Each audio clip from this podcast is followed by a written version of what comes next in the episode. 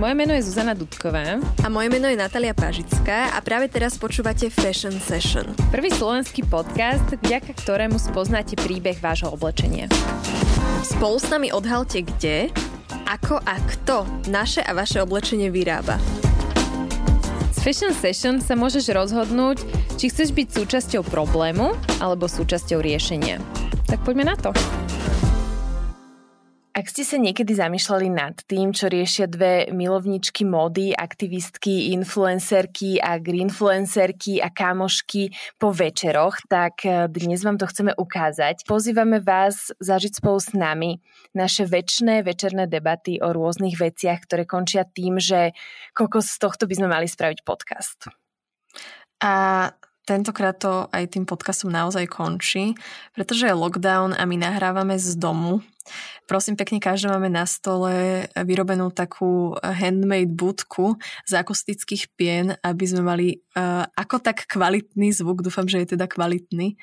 A rozhodli sme sa s vami podeliť o naše morálne dilemy, ktoré nonstop riešime. A myslím si, že ak sa zaujímate o udržateľnosť, tak ich veľakrát pravdepodobne budete riešiť aj vy život, fashion a oblečenie a niekedy aj pravda a nepravda nie sú vždy čierno-biele a je v nich asi tak zilion odtieňov šedej a my ich rady a často objavujeme a diskutujeme o nich.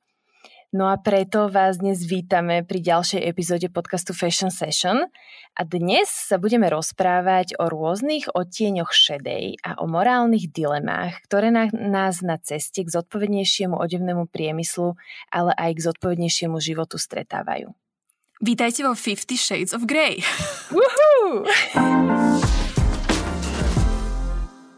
Ja som si tak ako Nátka tú dnešnú tému tak interne nazvala, že mor- morálne dilemy. A vlastne dnes vám z tohto šufličku vyberáme takú tému, že hovoriť pravdu o značkách vôbec nie je jednoduchá vec a nesie to so, so sebou veľa zaujímavých momentov. A preto, Nátka, poď mi povedať a nám všetkým, že čo pre teba znamená hovoriť pravdu o značkách. No, hlavne by som povedala, že podľa mňa to nie je ťažké, lebo, um, lebo tie informácie na internete, nehovorím samozrejme, že všetky, ale snažím sa komunikovať informácie z relevantných a overených zdrojov, ktoré sú k dispozícii v dokumentoch, v článkoch, knihách a tak ďalej. Čiže uh, z tohto pohľadu to nie je až tak ťažké. Samozrejme, k niektorým značkám nájdete viac, niektorým menej. Samozrejme by som chcela vedieť všetko, a viem akurát tak nejakých tých 10-15%, ku ktorým sa reálne viem aj dostať. Uh, zvyšok nechávam na, na našej fantázii. Ale um, je tam taká rovina toho, že prečo je to podľa mňa ťažké. Um, takto. Na svojich sociálnych médiách mám celkom veľa ľudí a teda ľudia ma nazývajú aj influencerka alebo teda ako by Miško Sabo povedal, greenfluencerka. E, a myslím si, že je to jedno, že či sa jedná o modu alebo hoci čo iné. Jednoducho, keď komunikuješ udržateľnosť, e, tie správy sú veľakrát nie pozitívne. A veľakrát um, hádžeš, alebo teda hovoríš škaredé veci o nejakých značkách a firmách, ktoré tieto katastrofické veci spôsobujú. A tým pádom, keď na niekoho hovoríš niečo zlé, Samozrejme, že sa mu to nebude páčiť, lebo on nechce, aby si na ňom, aby o tých veciach ľudia vedeli. Takže sa potom mm. dostávaš do takej konfliktnej situácie, že komunikuješ nejaké informácie, o ktorých by značky najradšej chceli, aby si mlčala a aby nikto o nich nevedel. Mm-hmm. Ja tam mám ešte takú jednu vec, že že my sa vlastne rozprávame o tom, že hovoriť pravdu, ale ja som si to tak vlastne nazvala, že, že to slovo pravda by som vlastne vymenila za slovo fakt, lebo že to, že či sa človek rozhodne, že to pravda je alebo to pravda nie je, že vie, že každý sa na pravdu pozera vlastne tak mm-hmm. troška cez svoj pohľad a niekedy uh, sa nám ten fakt nemusí páčiť a môžeme sa podvedome rozhodnúť ho neprijať za našu pravdu a rozhodnúť sa, že to sa nám nepačí, že to nie je pravda. Keď si najprv povedala, že by sme to mohli, že pravdu by sme mohli nazvať fakt, tak som si povedala, alebo v hlave som sa same seba opýtala, že či to vlastne nie je to isté. Ale vlastne nie, lebo každý má svoju pravdu, ale mm. fakt je po väčšine iba jeden. Napríklad, že je tu klimatická kríza, hej, tak ja môžem mať svoju pravdu, že neverím 97% vedcom, ktorí hovoria, že klimatickú krízu zapričili ľudia, tak OK, to je tvoja pravda, ale fakt je taký, že 97% vedcov hovorí, že klimatickú krízu spôsobili ľudia. S tým už nič nenarobíš, lebo tak to prosto je.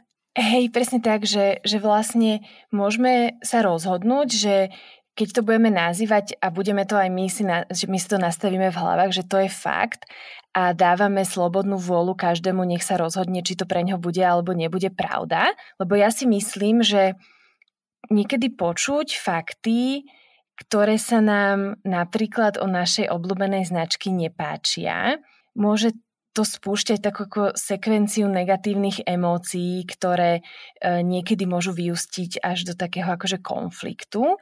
Ja by som napríklad... že rezistencia, že ty sa rozhodneš tomu neveriť, pretože ty natoľko máš rada tú značku, že ju bereš, nie že ju považuješ za svoju, ale je to taká tvoja emočná záležitosť, že že to nedokážeš hej, hej. ten fakt prijať, lebo ťa to zraňuje nejakým spôsobom. Hej, presne. A presne toto uh, som aj chcela na to nad, uh, týmto pokračovať, že niekedy máme vlastne aj k tým značkám vybudované nejaké vzťahy, alebo máme vzťahy s ľuďmi, ktorí tam pracujú, alebo máme radi to oblečenie, ktoré tá značka vyrába a môže sa stať, že keď niekto v úvodzovkách zautočí na to dobré meno tej značky, tak ohrozí v nás nejakú akoby našu hodnotu, ktorá je pre nás dôležitá.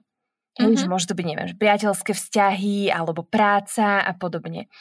A my keď sa cítime ohrození, tak vtedy máme snahu ochrániť tie naše hodnoty a môžeme zautočiť. Uh, hej, veľa ľudí má nejakú že obľúbenú značku. Napríklad pre mňa to v minulosti bola španielská značka Bimba i Lola. A ja som postupne uverila tomu, alebo teda postupne som zistila, že značky ako H&M, Zara, Nike, Adidas, všetky tieto značky, že, že všetko robia veľmi vykorisťovacím spôsobom. A teraz ja som to zistila o tých ďalších značkách, ale tá Bimba i Lola stále bola pre mňa taká, že, že v hlave som sa pýtala, že a nerobia to oni náhodou inak, alebo že naozaj to tak je aj pri Bimbe i Lole. uh, že stále som sa nejak snažila presvedčiť, že že však ale oni to musia robiť inak, keď majú také pekné veci a mm-hmm. ja u nich vlastne nakupujem. Ale nebolo to tak. Mm-hmm. Iba, že, že ja mám vlastne presne takúto istú zna, akože značku stá a stále, je to Dr. Martens uh, a to je stále vlastne pre mňa taká ako topánková srdcovka, že je to asi aj súčasť mojej terajšej identity, aj mám proste rada tie, tie topánky. Me too, by a, the way. Hej, a že, že to je to je pre mňa značka, s ktorou stále vnútorne nie som ready a ochotná sa je, že úplne vzdať. Viem, že to nie je s kostolným poriadkom, viem, že už dávno tá výroba nie je taká, ako bývala, ale že, že nemám tam už to, že sa presviečam o tom, že to robia dobre. S doktor Martin som mala presne toto isté a ja som sa, to bolo v tej fáze, že som sa presviečala, tak som šla na ich stránku a našla som si, že teda majú tú certifikáciu, alebo patria medzi Leather Working Group, čiže by mali tú kožu získavať uh, ako byproduct, čiže nechovajú kravy na to, aby ich zabili a mali z nich topánky, ale že uh, z mesového priemyslu ako vedľajší produkt využívajú tú kožu, ktorá uh, by normálne bola ako odpad ideš na tú stránku a hľadaš si nejaký svetlý bod, na základe čoho by si mohla pokojne spávať, že podporuješ hmm. niečo pozitívne. Hej, aj toto môže byť, ale ja som si to v tomto konkrétnom prípade uzavrela na, túto, na tento moment trocha inak. A to je, že uh, ja vlastne nosím tie boty, dokým sa mi nezničia a mám dva páry. Vieš čo myslím, že, že ako keby to beriem teraz tak, že je to pre mňa topánka, ktorá so mnou nejaké roky bude žiť. Ja to mám tak isto, lebo ja ich tiež nosím, že celú jeseň a zimu a mne to vlastne nahradilo obrovské množstvo topánok, ktoré som mala predtým a mám to v jednej topánke. Čiže kvôli tomu som s tým v pohode, mm-hmm. ale keď som sa snažila, že úplne, vieš, sa zbaviť všetkých takýchto vecí, mm-hmm. tak som sa snažila tam nájsť nejakú výhovorku, že prečo by toto mm-hmm. malo byť v pohode. A teraz viem, že to v pohode nie je, ale viem, že uh, ja to užívam v pohode. Vieš čo myslím, mm-hmm. to je to mhm. isté, keď nemáš peniaze, že naozaj máš len 2 eurá na to nové tričko, tak si ho kúpiš v poslednom výpredaji niekde v Primarku a ty vieš, že to nie je v pohode, ale vieš, že na iné nemáš, vieš, že si ho kúpiš a budeš ho dlho nosiť, tak stále je to prístup, uh, udržateľný prístup, aj keď mm-hmm. je to fast fashion. Áno, a toto, toto je presne, a ja tam mám ešte takú jednu vec, a to je, že to prevzatie zodpovednosti za moje rozhodnutie. Tým, že som sa rozhodla to aj teraz v tomto podcaste povedať, znamená, že sa úplne jednoducho môže stať, že to niekto v úvodzovkách proti mne vytiahne a moje prijatie zodpovednosti za svoje činy a aj následkov môže byť vo forme, že áno, niekto bude sa spýtovať, že ako je možné, že ja rozprávam o udržateľnej mode a nakupujem Martensy. Aj to prijatie tých dôsledkov je podľa mňa veľkým krokom vpred. Lebo vtedy ti odchádzajú tie tlaky zvnútra a ty vieš, prečo si to urobila. Nech je tvoj mm-hmm. dôvod akýkoľvek, ale ty si za tým svojim rozhodnutím stojíš a si pripravená prijať tie dôsledky, ktoré môžu a nemusia nastať. Ale hlavne je super, že máš dôvod, lebo veľa ľudí koná bez toho, aby sa nejak uvedomilo nad tým zamyslelo. Čiže mm. koná len tak, že bez rozmýšľania. Ale ty, keď máš, máš raz dôvod, tak to znamená, že si premyslila, e, premyslila, premyslela tie tvoje činy a konáš na základe svojho úsudku a rozhodnutia. Tak. Takže je to tvoje vedomé rozhodnutie. Ja mám toto isté, prosím pekne, a nepapám teda meso. V poslednej dobe uvažujem, že si dám sem tam rybu kvôli omega-3 mastným kyselinám, mm-hmm. ale ja napríklad konzumujem, keď si dám halušky, čo teda nie je nejak veľmi často, ale konzumujem na nich slaninu. Vieme a ja to, teda... sledujeme ťa. A ja tomu nerozumiem, že zrovna toto, že nie je meso, ale na tých haluškách tá slanina, skúšala som tempe, tofu, neviem čo, ja proste musím mať tú slaninu na tých haluškách. Robí mi to radosť a som sa rozhodla, že nekonzumujem meso mm-hmm. a mhm. že si tam trochu tej slaniny na tých haluškách, tak e, tá environmentálna stopa sa mi až o toľko teda nezvýši. A je sranda, že som sa zdieľala na Instagrame a jedna baba mi včera napísala, no. že aj ona tam má presne toto isté, že iba s haluškami. Tak som si povedala, že nie som sama. No, to je krásne, to je krásne. Ja som, ja som to takto mala s vajíčkami, že... Mm, to bola vec, ktorá mi veľmi chýbala. A tak som si povedala, že veď prečo by som si ich nemala dať, vieš, že, že kúpeme si z voľného výbehu a keď nie sú z voľného výbehu, tak si nekúpime, že, že veď v tom je tá sloboda podľa mňa, že ja som schopná prevziať zodpovednosť za svoje rozhodnutie je podľa mňa tá najväčšia sloboda, ktorú môžeme dosiahnuť. Že už keď toto sme schopní si uvedomiť, tak už aj ten náš život je udržateľnejší. Určite, lebo keby každý sa vedome rozhodoval a nebol tá ovečka, lebo mm-hmm. ja napríklad nemôžem povedať o sebe, že predtým, ako som sa začala týmto témam venovať, som sa vedome rozhodovala. Ja som sa nerozhodovala vedome. Ja som, ja som vieš čo, toto je dobré. Pudovo. Ja som bola jak zvieratko. Mm-hmm. Fakt. Ja som proste videla tričko za 2 eurá. V mojej hlave prebehlo, že toto je good deal, 2 eurá tričko, wow, lacné, mm-hmm. nepotrebujem ho, to som ani nerozmýšľal, či ho potrebujem, nepotrebujem, lenže toto tu už možno zajtra nebude, tak rýchlo si ho zoberiem, aby mi neušla táto akože výhodná ponuka. Poďme sa vrátiť naspäť uh, k tomu, že sme vlastne začali rozprávať o tom, že aj keď sa nám tie fakty nepáčia, tak je dôležité o nich rozprávať. K tomu som sa chcela vrátiť aj ja, lebo mám tam ešte mm-hmm. veľmi jednu dôležitú poznámku, že rozprávanie faktov sa nerovná hate. Mm-hmm. Veľa ľudí, keď zdieľaš niečo negatívne o nejakej značke, dajme tomu, že Zara využíva bavlnu, ktorá je e, vyrábaná tými ujgurskými e, otrokmi v otrockých táboroch v Číne, tak majú pocit, a ešte toto je jedna vec, to nie je, že negatívna správa. Ono je to negatívna informácia v zmysle, že je to smutné a je to hrozné, ale nie je to negatívne v tom, že to je proste fakt, to je holý fakt. Mm. Informácia, ktorú mm. podám, e, samozrejme pozitívne si ju asi nevysvetlíš, ale to nie je, že ja rozprávam o negatívnych veciach. Ja hovorím o tom, ako je momentálne systém nastavený, keď sa nám to mhm. nepáči, prosím, robme s tým niečo, aby to tak nebolo. Ale to, že mhm. zavrieme oči, tak uh, to problém nevyrieši. A ešte chcem k tomu, že hejt sa nerovná uh, šírenie faktických informácií, lebo to nie je, že ja sa chcem tým značkám za niečo pomstiť alebo chcem očierniť ich meno.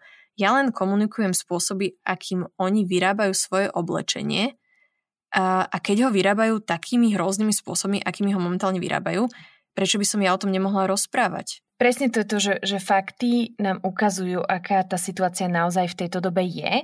To je prvý krok k tomu, že ak nebudeme k sebe úprimní, tak my sa vlastne neposunieme. Čiže toto je presne to, čo hovorí transparentnosť, že ja poviem tak, ako to teraz je. Poviem aj to dobré a poviem aj to zlé. Poviem, že poviem tie fakty, hej, a, a to, kde sa mi darí, tak to poviem tiež a poviem ale aj to, kde sa mi nedarí. A toto je vlastne to, čo uh, tým značkám chýba. Vieš, keby Zara uh, bola transparentná a povie, že áno, tu v dodavateľskom reťazci máme aj detskú prácu, aj nutenú prácu a neplatíme tým zamestnancom, tým, tých fabrík, tak by si to nemusela rozprávať ty. Lebo by to všetci vedeli. Len kto by u nich nakupoval, je ďalšia otázka. Ja si reálne myslím, že keby sme vedeli, akým spôsobom sa vyrába čaj, čokoláda, oblečenie, dajme tomu, že skoro všetko, tak by sa stalo to, že by sme prestali toto nakupovať uh, a o mnoho rýchlejšie by vznikali alternatívy. Lebo vždy, keď je trh pre niečo, tak vznikne. Keď je dopyt, tak vznikne aj trh. Mm. Len môžeme si aj všimnúť, že uh, aj tej udržateľnej módy by bolo o mnoho viacej, ale keď vznikne tá značka, lebo veľa značiek vzniklo a zaniklo, prečo? Lebo my im nedávame svoje peniaze na to, aby biznis mohol fungovať. A tu sa nemusíme baviť o tom, že že existuje nejaký biznis, ktorý funguje bez peňazí. Nie, každý biznis potrebuje peniaze, takže musíme investovať peniaze do toho, čo chceme, aby existovalo. Chceme, aby ďalej pokračovala Zara v tom, čo robí. Nie, tak radšej dám peniaze udržateľnej značke, ktorá reálne znút, znútra, pretože má certifikáty, mení uh, ten priemysel.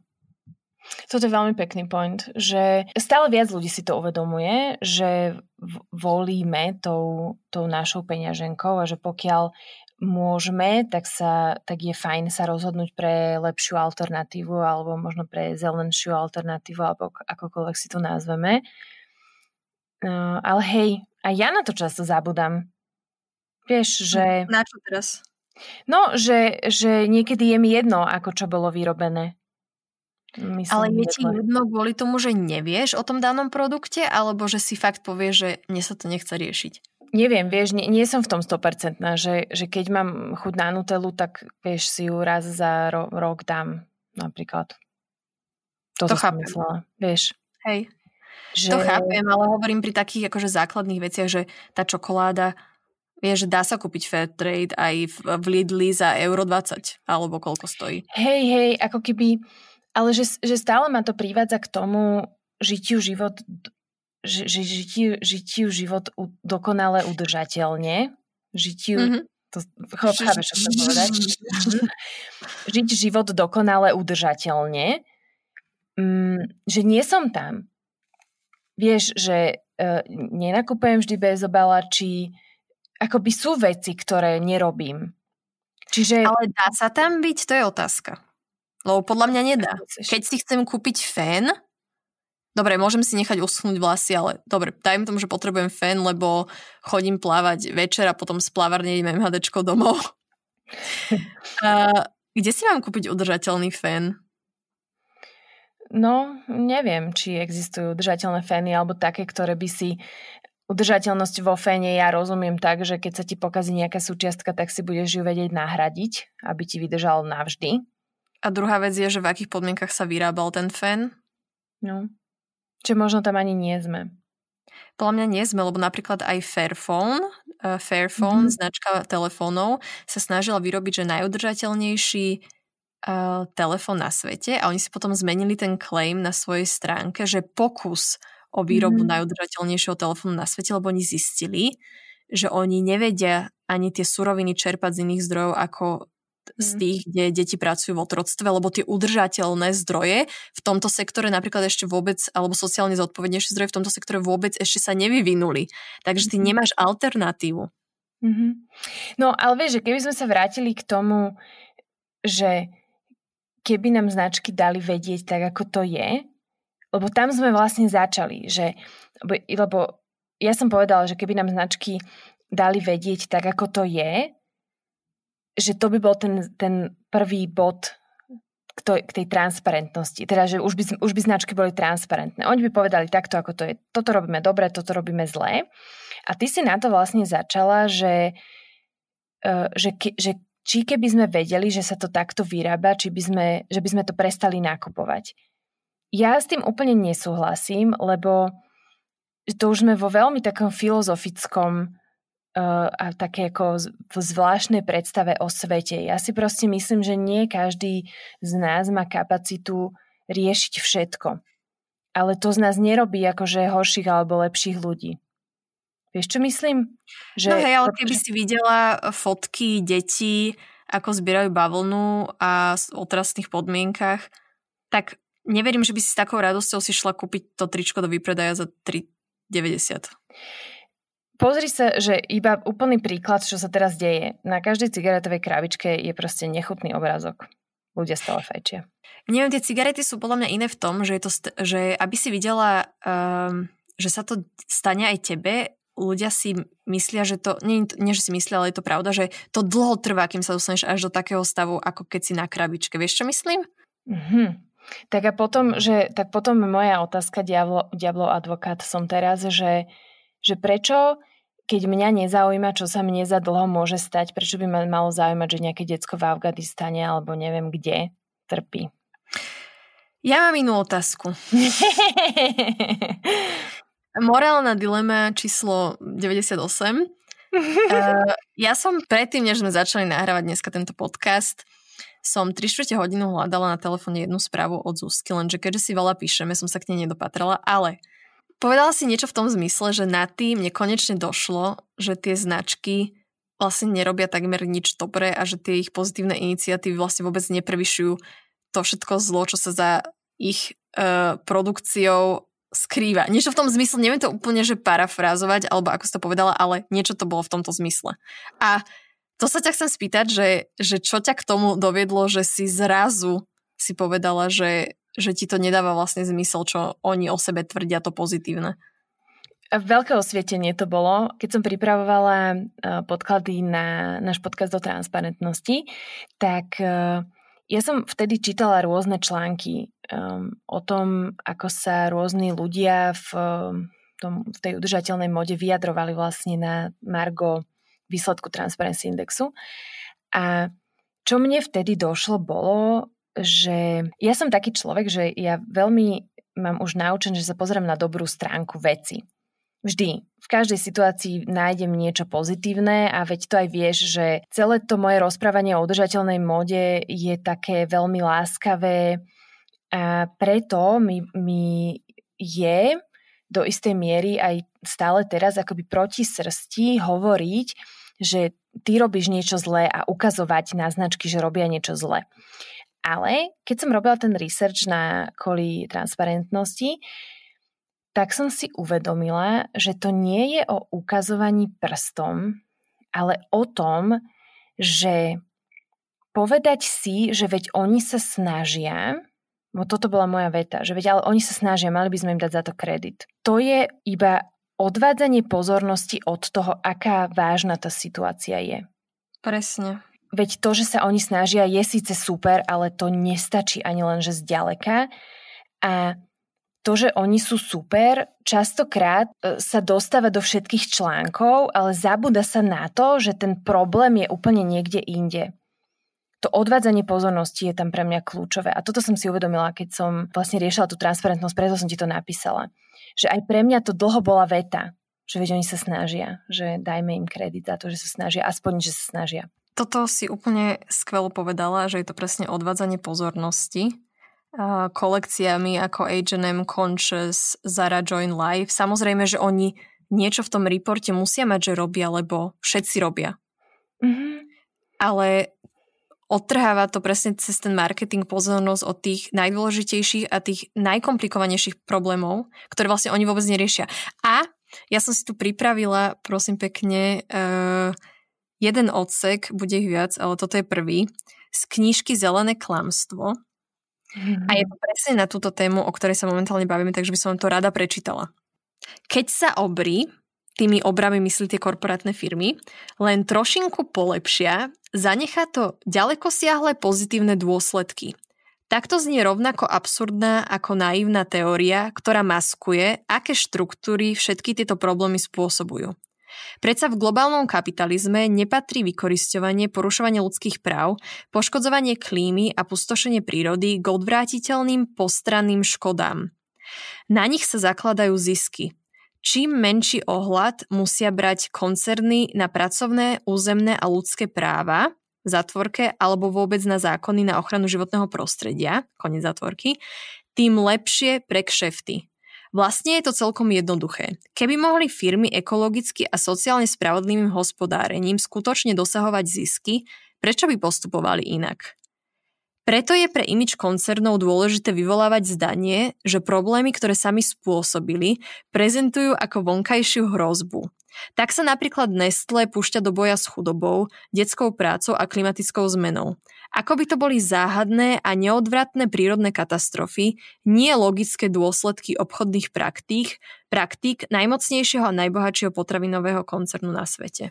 Amen. Toto je pre mňa úplný amen.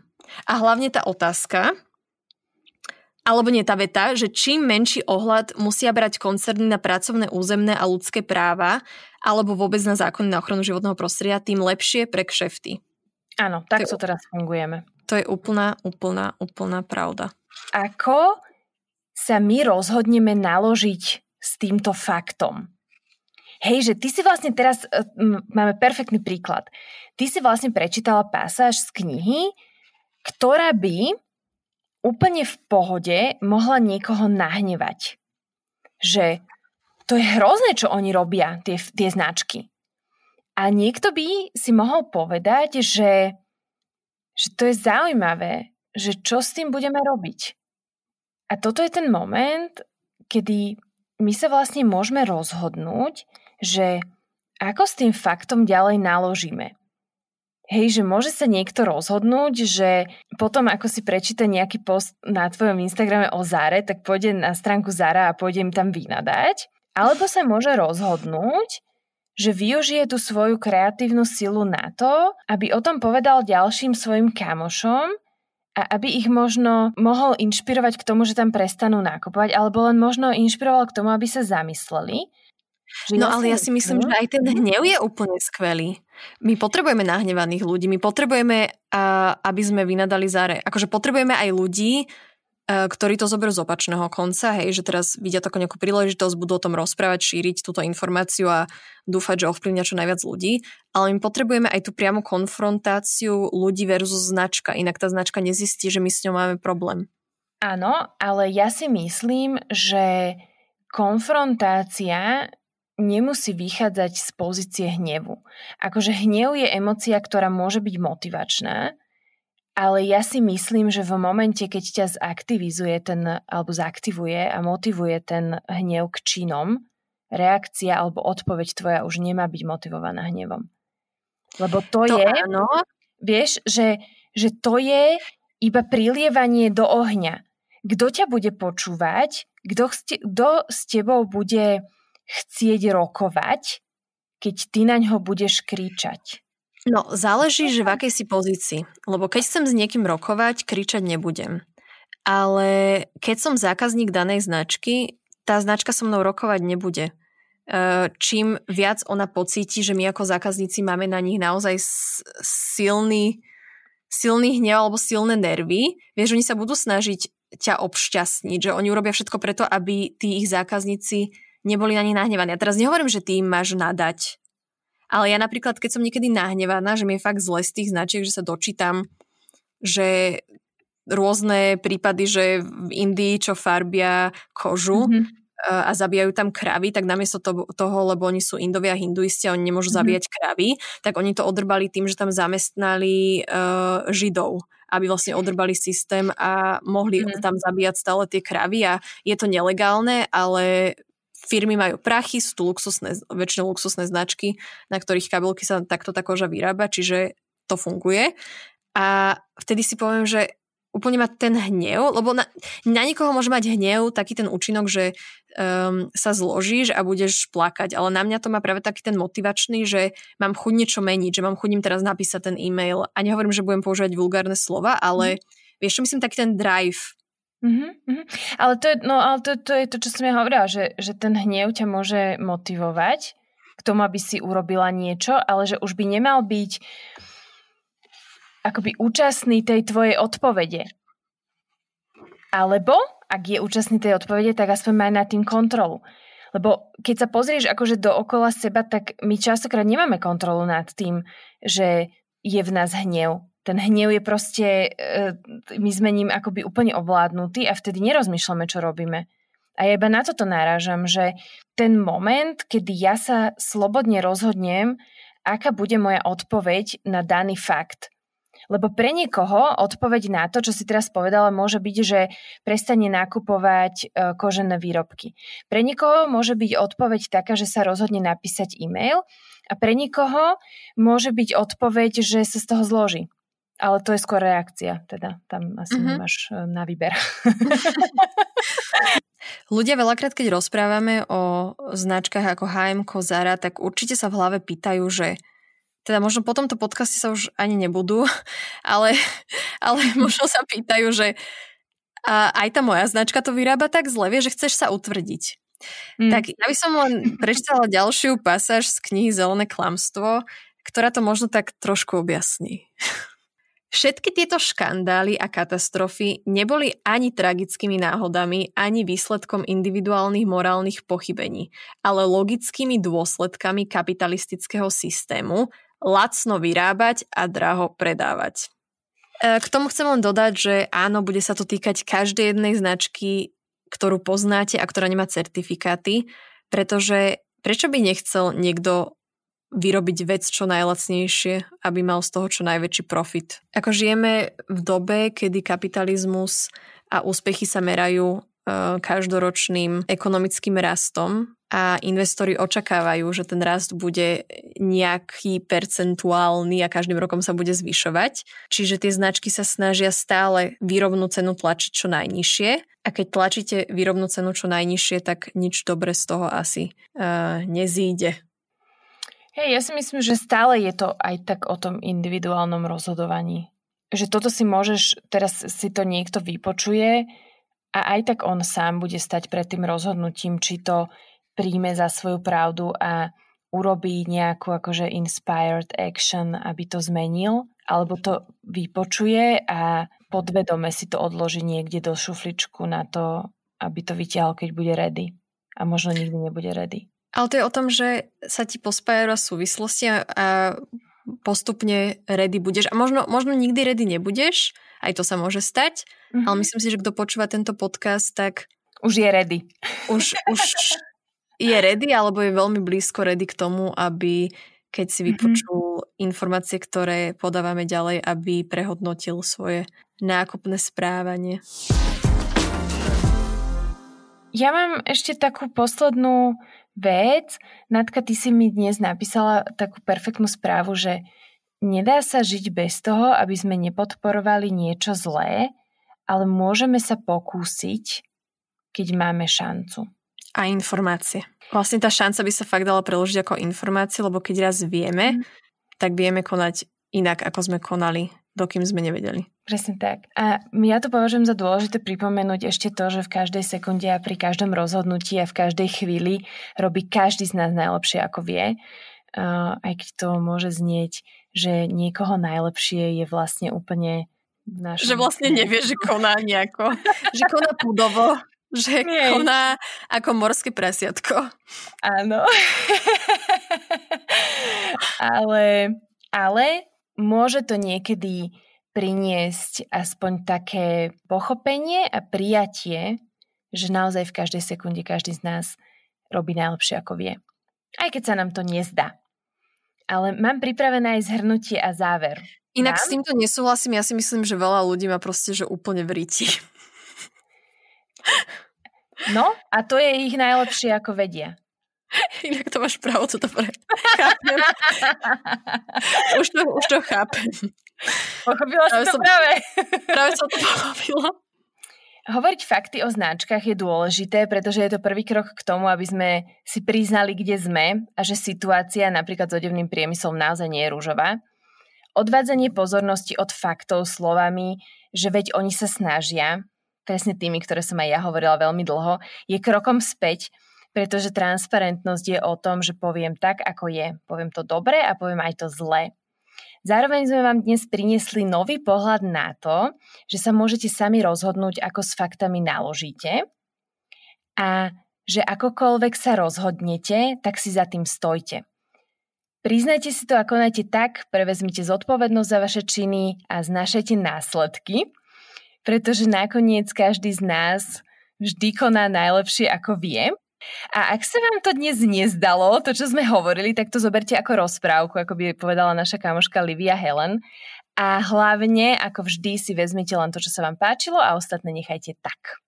A ešte chcem dodať, že nebojte sa aj priznať niekedy, že ste urobili v minulosti chybu alebo že ste nekonali úplne tak, ako ste chceli, lebo je dôležité sa posúvať vpred a kto nechybí, tak ten sa neposúva nikam. Ó, to je krásne. Áno, áno, áno.